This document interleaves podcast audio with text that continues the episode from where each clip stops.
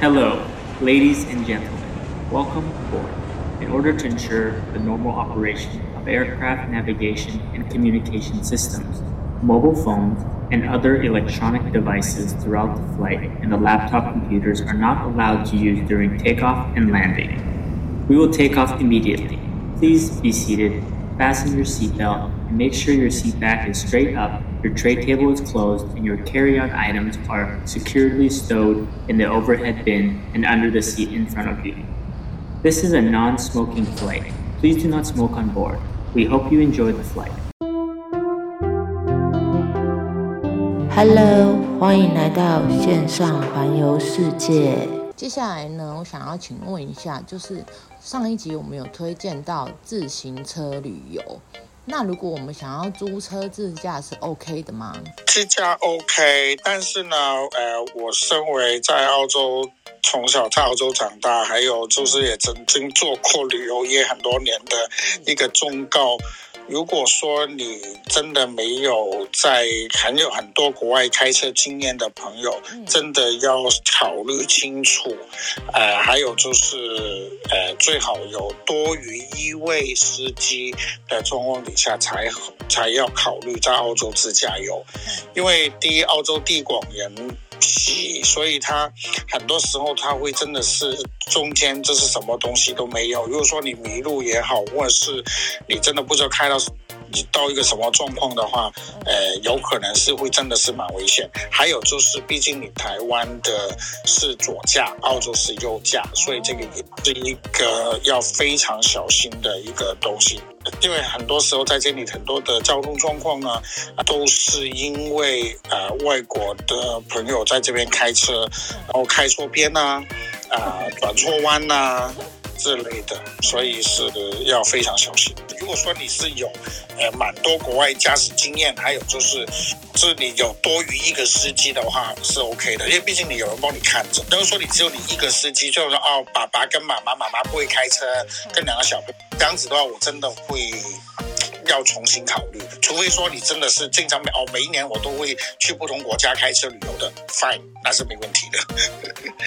澳洲其实是蛮蛮开蛮开车开车旅游蛮 friendly 的啦，因为我说我之前也开过一个房间，有说与关于自驾澳洲自驾游的部分，所以我这这一方面也可以跟大家分享一下，这很多不同的路线，很多很美的路线啊什么之类的。再来，我们聊一下企业工作文化好不好？OK OK。的人会很懒惰吗？不会，我还在上班。那是那是因为是你吧？但是如果是澳洲人本身，其实还蛮懒的。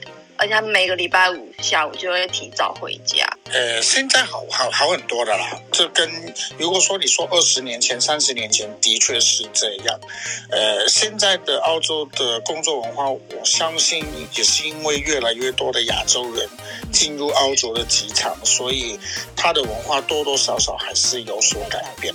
呃，还是有一些很懒散，但是呃，那些都是对我们澳洲人来说，我们叫它 根本不想工作，或者是有一些真的很很澳洲人的澳洲人，有些还是会。但是，呃，像他们的一些呃蓝领工人啊，因为在澳洲，如果说你身为一个蓝领工人，就是搞不好你赚的钱还比当当一个律师、医生还要高。那包括你在工地这那些工作的啊，或者是电工啊、水电工啊、呃煤气工那些，他的。工资都是非常非常的高，而他们很多时候都很早，呃，比如说你 builder 来先来算好了，很多时候他们可能早上可能七早八早七点钟就去工作，然后呢，大概他们的到大概两三点的时候呢，就已经下班，然后就会都躲进去 pub 那边喝酒，然后喝到可能四五点就回家吃饭，然后就睡觉。哇，你们知道黄金海岸那一整条网路线是我朋友去拉的吗？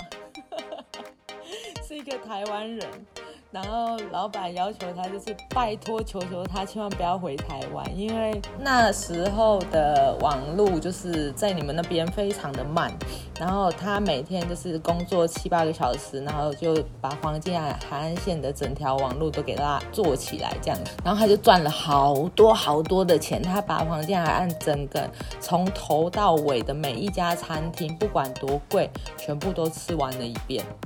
所以你们的薪资很高，对吗？有用工资的话，有反正一用到体力劳动的话，就会很贵。哦，所以如果有劳动的话会比较贵，啊，坐办公室的话就比较便宜，对吗？对，那好像好好像之前你要在这边要找一个人来，比如你忘记带钥匙好了，嗯、你找个人来开锁，呃，大概两百块起跳，澳币。对啊。他可能来五分钟帮你搞定。对。我跟你说，他们的时薪是高的。他们连卡酒，比如说，嗯，一个，比如说，我现在不要，当然有更低的啦。有，我们有，可是有很多工作，它这个算低的哦。卡酒都有可能一个小时到四百块台币哦。所以台湾是到不了四百块台币的哦。对，所以。很多人这边他们工作，他们愿意就是做 casual 一辈子啊，因为 casual 不用把时间绑得那么紧，你又可以随时可以请假。然后，所以这里很多人做 casual 是做一辈子的。然后有一点，我觉得要跟，我觉得有一点可以 echo 刚刚你讲，我觉得他们的工作态度。我平常小朋友去上课的时候，我有去一个私立的学校，然后。就是做一些帮忙的 casual 的工作，所以我礼拜一跟礼拜二在他们的制服，就是他们有有 uniform 下来，澳洲的制服那个贵到很靠北哦。我必须要这样讲，真的，他们一件一件西装外套可能就两三百的澳币这样子。完全同意，我是我小孩子 kindergarten。的一件 polo 那种短的 polo shirt，五十九块九毛五，比我去 polo，比我去 Ralph Lauren polo 买一件还要贵。呃不是，他连学校弄帽子一顶都要三四百块才有，然后所以这里。他们的制服下制服店是非常重要，虽然不开放每每每天让大家去买嘛，因为他们有一个规律，所以我礼拜一跟礼拜三的早上会去制服店帮忙弄，就是整理他们的线上的 order，然后帮他们所全部都装好这样子，然后所以这是一个一个一个工作。那我礼拜五、礼拜四、礼拜五会在同一个学校帮他们整理好人人家线上订的。呃、uh，order，然后给给他们 talk shop 的人这样，可是这些工作明明对我们台湾的人来讲，比如说制服店的这个工作，他给的薪水非常高哦。然后我常常很纳闷是，我觉得就是可以用更简单的方法做，又或者是其实这些工作根本不需要两个人，但他就觉得啊。Uh, It's it's too much. It's you know it's quite crazy. 所以我们 we need another person to help this. 然后就想说，这怎么回事？这根本不需要，因为他们有的时候没有做事，没有方法。我举例举例讲给你听，我们他们不是每天在算，就是你的，比如说制服店，你必须要看你的。你的库存对不对？对，所以他有很多东西是在后面的箱子。他很多时候拿了一个东西出来之后，他不会再把它寄回去，所以他三天两头就要回去算那个箱子里面有多少东西。可是对我来讲，你为什么不拿出来的时候就划一刀，这里就拿了一包出来？你的数量就减一个，你就不用三天两头一直要回去算这箱里面现在有几双袜子，这箱里面有几个这个制服。对不对？可是他们不是呀，是拿了出来弄。那对我来讲，我的方法，即便你不画好了，我都会觉得我从后面来，我今天可以把所有的订单都做完，是有依据的。你就会记得回去，你曾经刚才架上这边哪里没有了。所以我刚才是把这个，你一个一个 order 之后，你还是可以回去把那个箱子的数量给划掉的。可是他们宁可这样做，于是你每两三天都要再做一件。你不觉得这是一件很傻的事吗？想要多一个人来帮忙这样子，什么？对，然后整理 order，对啊，整理 order 的时候也是啊，就是弄得就是有，就是还蛮乱的。我可是我我我就觉得，其实你根本不需要做到这么的，就是你可以有系统化的整理，其实没有这么忙。对啊，有的时候他们在做，有的时候因为他有他们很多这种工作是可能妈妈。可能呃，电脑不是太会的人在做，所以他们其实不太知道，他们其实是可以用电脑去记录某些东西，让它更简单的。所以有的时候我看他们做出来的表格，我其实会傻眼。那因为我是办公室出身的，所以我看到那我就说，嗯，那我我我我再做一个给你好不好？然后你可能就那那那，因为我们熟嘛。那我他说 How can you do that fast？我说哦，因为就是 it comes with the experience 嘛。然后他们就这样哦，然后说 OK 啊，那我就帮他把表格弄好，以后只要填进去就好。所以我觉得有的时候你说 work at，我觉得他们都很聪明。他们可是我觉得就是某些东西用的方法，我觉得他们真的就比较，这是他们的天性。有些东西他们就觉得我进了我的，我我觉得不能讲，我我觉得精英产业不一样，但是很多就是 ordinary 的产业，应该讲一般人的产业，即便台湾你是做服务业的人，对不对？你是会讲求方法的，哈，你会讲求台湾人很，我我讲这句话没有别的意思，大家不要攻。就攻赶我，台湾人很投机，嗯，我们很多事情都会找投机的方法，偷时间，减少就减少时间就偷时间嘛，对不对？我们很多地方都很多偷投机，找最省钱、省力、省省事的方法，可是他们不会，那当然也造就了他们很多事情，因为他们不省力，他们不省时，他们花了很多力，花很多时，虽然他们很多东西也做得比较精准。这是一定有的，可是他们有没有真的非常的，就是每我我看的很多精英产业的，我我我我老公他的同学都是精英产业的，他们真的就是很 on punch，对不对？可是 out 的那些工作的人，那一般的工作的 worker 真的还蛮 sloppy 的。对对，有时候来，有时候来。好，那再来我问最后一个问题。在这上面的每一个人，你们最喜欢墨本的哪里？你们喜欢他们的人，喜欢他们的文化，或是喜欢他们的居住环境，还是喜欢他们的美食还有美酒呢？呃，我喜欢墨尔本的空气。空气，OK，空气很棒吗？嗯、呃，对。闻起来是什么味道？啊、呃，甜的。甜的。我是不是不不是不会说哎，可是就有时候会觉得像在。台湾的山区有时候就是很舒服啦，我觉得。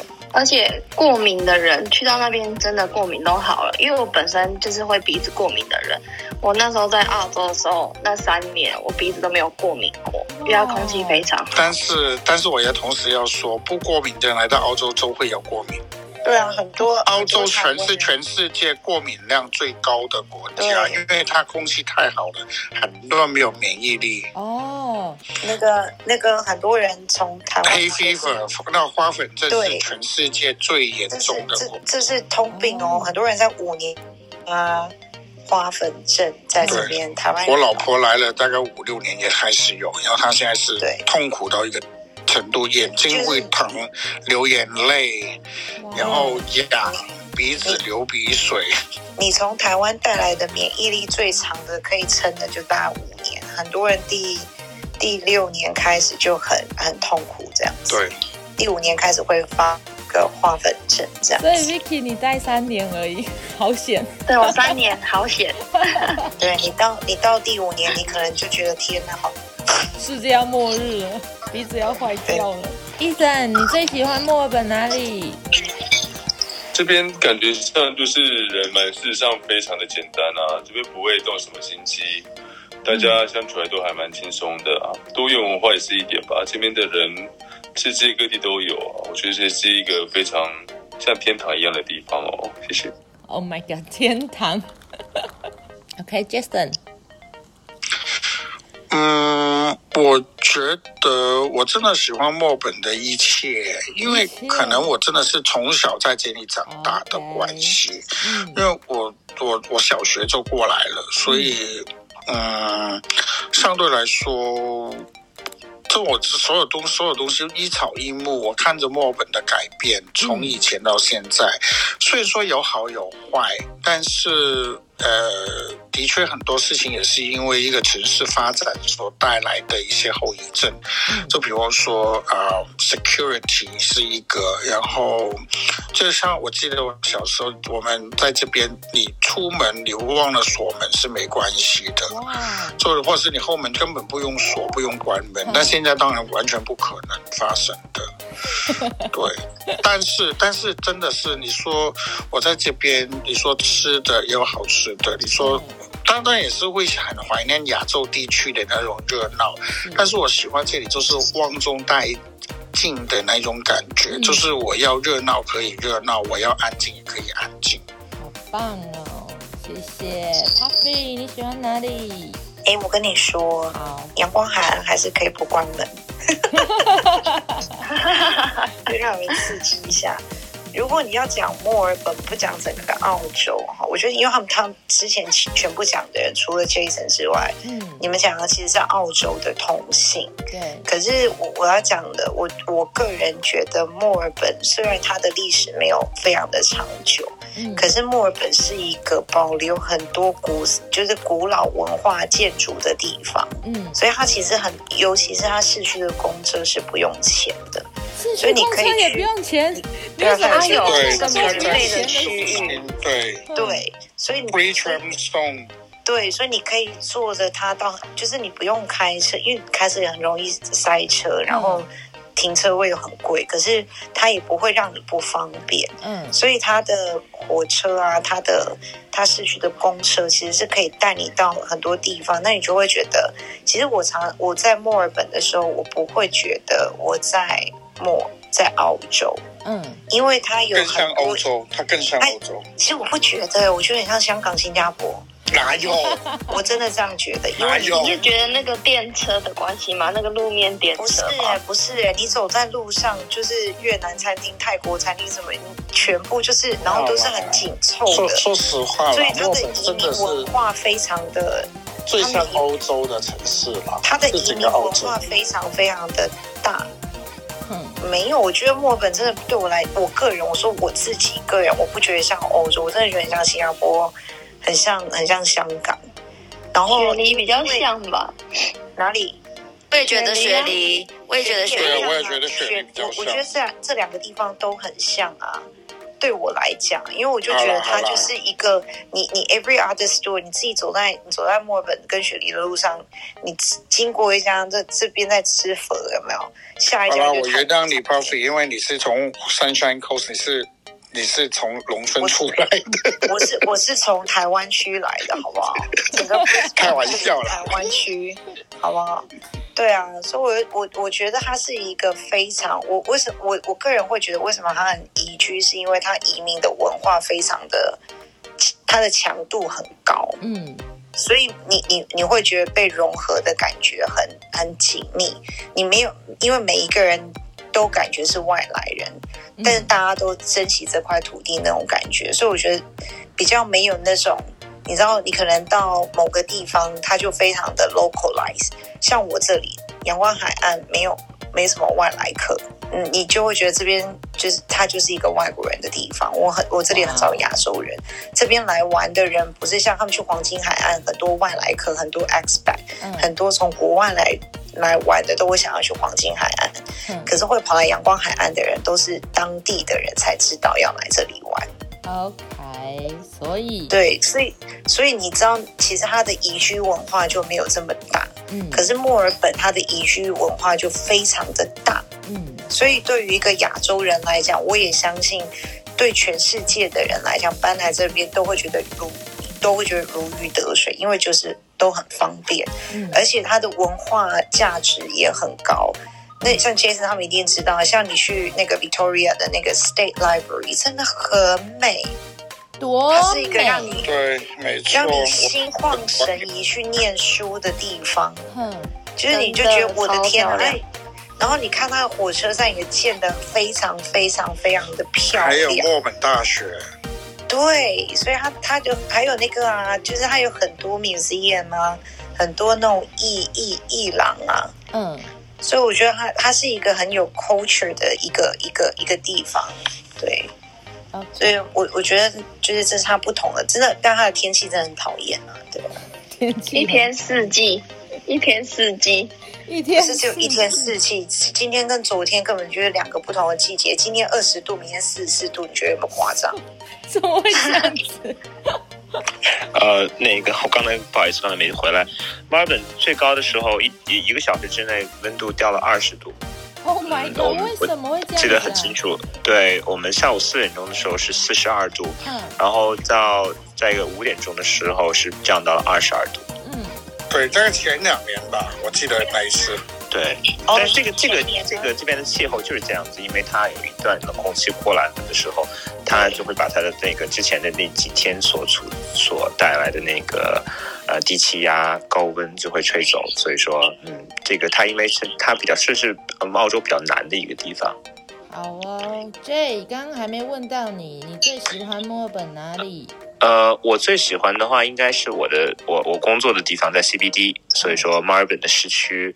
嗯，可能你们很多人不知道你们有没有了解墨尔本的历史哈？墨尔本最早的那些上岸的人呢，就是在呃市中心旁边就就是那个亚尔河那里上的岸。现在的话呢，叫做 Broome Mud，就算叫那个土著人这样子。然后最早的时候下了船，你只要给十英镑，你就成了墨尔本的市民，你就成了第一批人。然后政府会给你成成立一个 camp，会给你分给你分土地。当时的最早的分的那些，就基本上。的时候，市中心是作为一个它的这个城市来的，所以说，然后墨尔本为什么这个城市会发展的这么快呢？就是墨尔本是全世界第三个通电的城市，为什么它能通得了电？就是因为在一八几几年的时候，墨尔本，呃，你们可能听说过 San Francisco 叫新叫新金山，对不对？其实墨尔本就是当年旧金山，然后。因为墨尔本这边有金矿，新金山，新金山，旧镇、旧金。啊，不对，说错了，说错了，不好意思，旧金山是在美国，这边叫新金山。啊、呃，这个就是这边的话呢，就很多很多人，包括最早第一批移民的呃华人移民，都是在一九零零年之前来的，就是来这边挖矿的，挖金矿的。然后因为这边有金矿，所以说它就会有很多。呃，墨尔本是第第全世界第三个铺电的城市，因为这是我的工作，所以说我知道。然后我们的有一个的那个电站，其实里面就像一个 museum 一样的，很多国家他们都没有见过那样的一个东西，因为这是最最早的时期的时候宫殿，有一个很大的一个 Mercury Globe。然后呃，可以推荐给你们，就是如果来墨尔本的时候呢，正好赶在六七月份的时候呢，就会有一个叫 Open Melbourne 的一个一样的一个地方，然后一个一样的一个节日。就是墨尔本市政府会联系这边的所有的一些比较老的一些建筑，然后它就会打开，然后这样人来参观。就是比如说最近最老的这个 tram stop，就是那个电车站，然后它会它会展开给你看它之前的那些 tram 怎么维怎么维护，包括那个最早的一些银行，它会把自己的以前的地窖都打开，然后让你看，就像一个 bank museum 一样的。然后很多这样的，包括我们我自己所在的公司，我们就会打开我们最老最老的变电站，就是给当年一一八几几年的时候，就给第就给开始的时候供那些路灯，然后这些灯，包括那些还有很出名的，像那个 Royal Melbourne Exhibition Building，那是一九零几年的时候是第一次，呃，世界展览的时候在墨尔在澳洲第一次世界展览是在墨尔本。那然后墨尔本是当年的首都，然后后来因为一些政治原因，后来他们在选墨尔本和悉尼争斗之间呢，然后有很多这种 finance 的人去了悉尼，然后他们在选择这两个首都之争的时候呢，被最后选择了在中间的堪培拉。当然了，那时候已经开始墨尔本已经走下坡路了。但是在这之前的话呢，墨尔本不光是这个是文化之都，它确实是之前也是经济首都。你去它墨尔本的市中心的话，你能看得到他们有一墨尔本的那个 Treasury 楼顶。楼下面下面都会有一些真的金子，你只是它，呃，你就能看得到。我就是刚刚啊，意思的时候带了我儿子去了，就是 Ballarat，就是距离墨尔本市中心西北边大概一个半小时左右的路程的地方。它这个就是当年的淘金镇，然后它那边也现在也是有一个啊，做、活动的博物馆。它就是里面呢，就是呃，打扮成为十九世纪当时淘金时期的一个啊、景点。然后它里面呢，就是有马车啊，有一个小的淘金河，然后然后呢，还有一些啊，当事人穿着服装这样子走来走去啊，然后很多不同的商店啊，这样子，呃，可以，比如说来墨尔本的话，也是非常建议大家可以去参观这个地方，然后呢，就可以了解一下当时墨尔本发展的文化。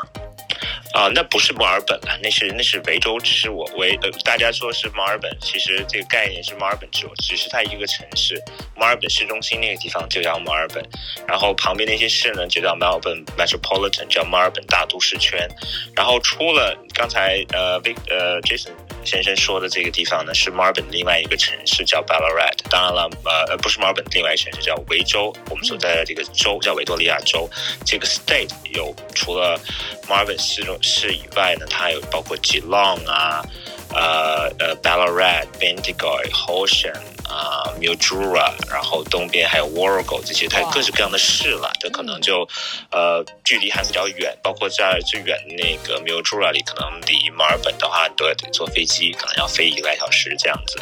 啊、呃，不不扯这么多，就说我最欢我最欢迎，如果是大家来墨尔本旅游的话呢，其实市中心这就够大家玩的，它有很多的历史，有很多的美食，有很多的文化，它有很多的活动，可以给你呃大概你一两个礼拜是玩不完的。嗯，好，谢谢。太棒了。我我想补充一下，就是一个不用钱的，好，就是你们来啊，然后晚上的时候抬头看星星啊，是跟台湾的星星是不一样的。嘿，去哪里看？随便地方都可以。呃，当然离市区远一点最好，但是对黑一点比较好。嘿，然后重点就是跟台湾的星空是呈现相反的状况啊，所以一定如果来了的话，一定要看一下南直南十字星，可以可以找一下，因为台湾看不到的样子，对不对？哦，对，因为南北南北半球的关系。嗯，这个不是这个就要规划成整个澳洲，整个澳洲，哦，你只要是没有光害的地方。你天上就是像麻子一样的星星，麻子啊，而且很容易，而且容易看得到银河。对、哦、对对对，就是那个 Milky Way 有没有？Galaxy Milky 很漂亮，Milky Way 非常漂亮，就是它是很容易看到。像我我随时像我们这边，我今天晚上不是跟我公公他们去逛那个 Twilight Market 吗？嗯。然后你走在路上，那时候才六点，整个星空就是像麻子，会有密集恐惧症。我跟你讲，你会觉得哦，好棒！可以了，再补补充一下，刚刚你说免费的东西，其实在墨本，除了刚才我们有讲到那个免费电车啊、呃，可以利用去参观其他景点之外，还有墨本还有几个啊、呃、地方都可以免费去玩的。那包括一个呢，就是在晚上去 St Kilda，在天黑的黄昏的时候。去看小企鹅，那小企鹅，因为平常大家知道呢，如果说去墨尔本看那个全世界最小的企鹅的话呢，是也是距要离开墨尔本市，距离墨尔本南边大概一个半小时路程，叫 Phillip Island 菲利普岛的地方，那边是一个保护区，然后呢可以看到很多企鹅上岸，那个还要付费，然后还要在那边吹海风什么的。那但是呢，其实很多人不知道的呢，就是在墨距离墨尔本市中心非常近。这个叫 St Kilda 的地方，大概距离墨尔本市中心不到五公里的地方。它在那一边的海岸线呢，它也是有那个小企鹅回巢，当然没有菲利普岛那么多那么壮观，但是你还是会看到小企鹅，他们怎么样就经过那个呃爬那个岩石那个石坝这样子，这种爬爬爬爬上来，还是会看得到的。所以呢，是非常可爱的一个免费的景点。那呃除了这个之外呢，还有另外一个。免费的景点就是，哎，我为什么突然忘记了？我刚刚就讲到一半，然后另外一半就忘记了。没关系，我补充，我补充一下好了，就是你要去看那个企鹅啊，夏天的时间大概要到八九点过后才会比较看得到，因为它刚好要回，夏天是十点，对，要要回潮的时候，所以如果是夏天去看的话，可能要更晚，因为。澳洲的夏天大概可能八点半九点天才会黑，所以企鹅要天黑的时候才会回来。其实我还没有，那是你们那边。哦，我们这边是对对，对，因为我们有夏令时。那如果说最长十二月底的时候呢，我们大概是九点四十分左右才会开开始天黑，完全黑掉大概十点。那但是像冬天到六月份六月底的时候呢，我们最日照最短的时候呢，我们大概五点零五分、五点十分左右就会天黑了。啊，对对对，我记得了。另外一个还很建议大家去的呢，就是一些 Sunday Market。那在啊墨尔本有好几个不同的 Sunday Market 可以建议大家去的。那第一个呢，就是在也是在它 St Kilda Sunday Market 呢，就是比较一些是那 Arts and Crafts 的的的东西。那另外一个呢，就是在市中心，在那个 Art Center 旁边的那个 Sunday Market。那最后一个呢，啊，我大推的就是在。东边啊，它不在市中心，它可能坐火车需要大概二十二十五分钟左右的时间。叫 Camberwell，它每个星期天早上有一个 Camberwell Sunday Market，它都是很多人可以买一些二手的东西啊，或是一些自自家做的一些东西。然后呢，它那个啊，在早上大概七七点钟开始，到晚啊中午大概十二点半左右，然后它就会停止，然后就变为一个停车场这样子，所以。星期天早上有机会跑去 Campbell Market，有时候你越早去的时候，很多时时候可以寻到宝哦。哇、wow, 啊，欢迎来 Camberwell Market，我住在那旁边。然后如果有机会来的话，我会带你们去喝我认为这边比较好的咖啡，还有吃比较好的一些法式的 croissant。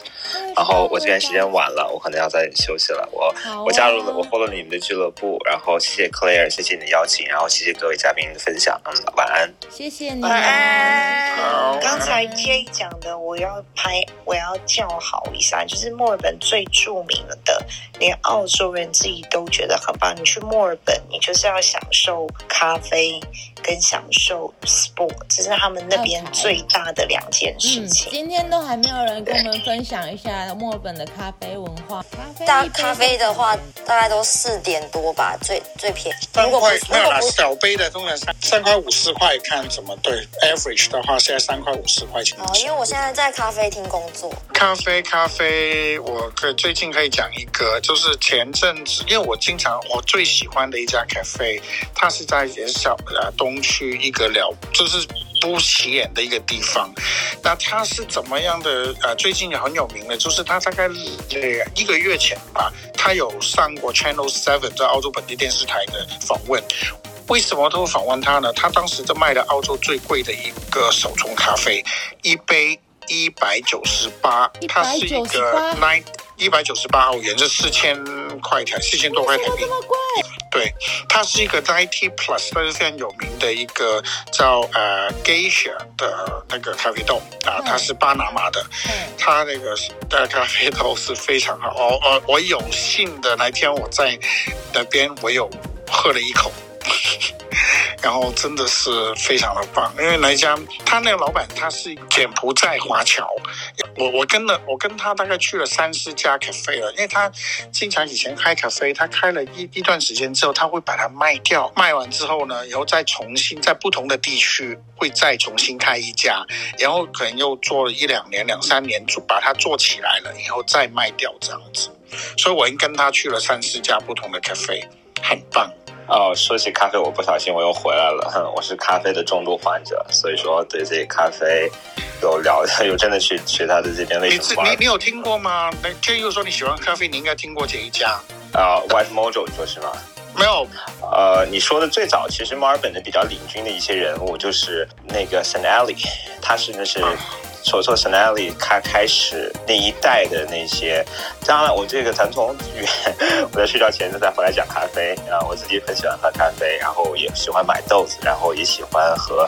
其实马本有一些挺出挺挺棒的这些华人，有几个是台湾人过来的这个 roaster，然后他们自己做自己的品牌都挺棒的。因为墨尔本这个咖啡有它的一个一个产业在，所以说它你以前的以前的咖啡呢，就是自己呃是一。大利人先带进来的，是他，所以说这边墨尔本人喝的咖啡大多都是意式咖啡，就是我们传说中说的 latte 啊、cappuccino，然后慢慢的在墨尔本形成了这样的，然后就开始有产生了一个东西叫做 flat white，啊，这这个咖啡是在澳洲先创造的，当然是先是墨尔本还是先是悉尼，大家有人有有有人去 debate，那为什么是这个墨尔本人这么喜欢喝这个咖啡？当然和意大利人把这个习惯带进来，还有一个很大的原因是墨尔本当地这边的奶奶制品非常的棒，所以说整个两个咖啡融合起来的这个味道会非常非常的好。那这也是墨尔本传统的咖啡呢，算是一种叫 dark roast，就是它的这个咖啡呢是会比较聚的时间比较久一点，会比较黑一点。你会看到最早的一些咖啡，你会在有一个牌子叫 Jasper 咖啡，它像它这个咖啡呢就会放在那个门，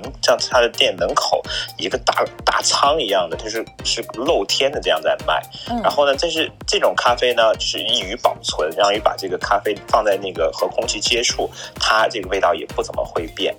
但是到了这个八十年代、九十年代的时候呢，就上世纪八十年代、九十年代的时候呢，就墨尔本这些就是意大利人移民的这个第二代、第三代人的时候呢，他们就开始尝试把这个咖啡呢，包括这个温度、包括这个品种，他们就会做一些新的一些创新，然后就开始创造一些，比如就这样 medium 或者是更更甚至就是 light roast，然后那时候才开始把这个咖啡带出来了很多不一样的味道，就是和传统的喝咖啡，他们传统人喝咖啡的话，他们就需要很滚烫，然后这个咖啡味要很重。到了后来的话呢，就慢慢慢慢就开始喝这些，就要喝这个咖啡味道不一样的东西，然后这个酸度，包括它的这个有其他的一些呃其他的一些 flavor，然后慢慢慢慢的就咖啡全世界就开始有一这样的一个全全有全球的一个标准，包括它的 aroma，包括它的 flavor，就像酒一样，他说，包括咖啡的时候，他是我们用 chocolate chestnut，就是用这些比较一些形容一些一种一种食物的名称来代替当时这个咖啡的一些呃口味。嗯，那就是最说说了这么多，就是墨尔本就发具有这些一切的发展，当然是对全世界这个咖啡这个整个的发展都有很大很大的影响。所以说，很多人包括都会来墨尔本，就是咖啡朝圣。你说现在最好的这个 Barossa 在哪里？那不一定是墨尔本，但是这个墨尔本这个咖啡文化是让很多咖啡从业者都会跑回来来朝朝圣的。那最后我说一句我自己推荐的几家比较咖比较几家咖啡吧。那 s e n a l i 是他的一个祖呃是他的一个祖师爷，当然了，最后他把那个店给卖了，然后他后来又回去开了几家特别比较火的，叫 Seven Seeds 啊，包括 Brother Bababuda 啊，嗯、呃，这些都比较火的这些牌子。当然除了这个以外，呃，像去 South Melbourne Market 的话，就有一个地方叫 Patrick。如果去 Brunswick 的话，有一个叫 Proud Mary。然后在市中心的话呢，两两家我特别推荐的，一家叫做 Patricia。那这这家小店呢，你是平常的话你是肯定找不到的，所以说你肯定要找一找。呃，这家店暂时连续排名了好几年第一名了，它的咖啡确实真的很棒。然后另外一家是叫 Duke's 咖啡，就是我刚才所说的那个在 Graveland 旁边。嗯嗯，对，这是我的咖啡的分享，谢谢。谢谢 Jay。其实我我觉得啊，Jay 介绍的那些咖啡店店都是一些咖啡的名店，就是很多人啊说会跟着旅游书去朝圣的，或者是拿着咖啡书去朝圣的一些店。那包括圣阿里说难听点，现在基本上已经不会有人去，真的，也他只做了一个大品牌然后就就卖掉，然后现在就已经就不好喝了。那这另外一个 Industry Beans 也是非常的啊。我会蛮建议的，蛮推荐的。但是我还是比较喜欢一些就是小一点的一些 cafe，，那很多时候就会挖到宝。就好像我刚才说的，我现在刚换的那个头像的，就是我最近啊、呃、去那家叫 Geisha。他又说他距离那个 J 不远，因为他也是住东区嘛，J 你是住 Campbell，他那个在 Sherry Hills，啊，他是在 White Horse Road 上，靠近 Union Road。那他这个老板是一个柬埔寨华人。如果说你有机会过去的话呢，找 Ken，他会跟你谈很多很多的咖啡，然后呢，就是最近上了 Channel Seven，一百九十八块的一杯 Panama Geisha Ninety Plus Yuzu，呃，这个非常的棒。然后呢，啊、呃，另外一家呢，刚才讲到台湾人的咖啡哈，我是非常建议，它是被评为 Voted Second Best Coffee in Melbourne。它是一个，它它当然每一个说第最好啊，第二好，第三好什么的，它可能就不同的一个评分，或是不同的一个一个 com 呃去去 vote 这样子了。那不过他那一家的确是很棒，他呃也是有上过台湾的电视，因为是非常棒的台湾人，他叫 Angus，然后呢，他是在 Mitcham。啊、呃，就是在 Mission Shopping Center 在 Coast 对面有一家他的咖啡，啊、呃，我非常建议大家有机会的话可以去，它叫 Project Black，以后都不要记错他的名字，因为我。不会记名字，因为我就只会过去那边。对，然后我会会非常建议大家可以去，他的老板非常好，也是可以跟你聊很久的咖啡。然后因为我跟他认识很久了，所以呃，大家如果说在墨尔本要住在东区，或是会在东区出现的啊，可以建议大家去 Mitchell 啊，去品尝一下台湾人的味道。OK，如果去的话，直接找你们就好了，我不需要自己去找。好吗？哦，对啊，就是说是外地来的，欢迎随时找我，欢迎 follow 我们，然后我们可以带你去。对啊，刚好可以跟大家讲一下咖啡这件事情。好，澳洲其实你知道，全世界最有名的咖啡，大部分的人会公认是意大利，嗯、对不对？对。然后，因为澳洲它是一个充满移民的国家，嗯，澳洲人除了澳洲人之外，最多的移民人就是意大利人，嗯，所以这边的咖啡文化在第二次世界大战之后非常非常的盛行，因为他们就有很多。他们就在欧洲，就是其实那个墨尔本那时候就有很多的欧洲咖啡文化，就整个就炸起来了，哇，就非常非常的大。然后你知道，像 Starbucks 不是在全世界开了很多家店嘛？对。但他在澳洲是活不下去的，他们现在只剩下二十几家店，他们开了一百多家，将近两百家店，可是他们现在全澳洲。只剩下二十几家店，因为他们活不下去。那我觉得刚才有一件事情，大家在讲，台湾人有很多很棒的 roaster，很很棒的咖啡厅。嗯，就是你去真的会做咖啡的，咖啡都很顶级，非常棒。嗯，可是如果你用整个台湾来看的话，你不见得每一个地方都可以喝到一杯好咖啡。嗯，可是澳洲，好，除了墨尔本之外，澳洲的咖啡文化跟他们对咖啡的要求，你每一杯大概都有它一定的水准。你在澳洲买到的都是，就是每一家咖啡厅你买到的都是，可能 average 来讲都会比台湾买到咖啡来的好。太棒了，我一定要去喝一下那一百九十八块的咖啡。来去喝一下。然后很多人都会说，没有墨尔本拥有就是世界上最好的咖啡馆，嗯，所以你们来的时候也可以去看。会，我们会，我们去的时候会先找你们，再带我们一起去。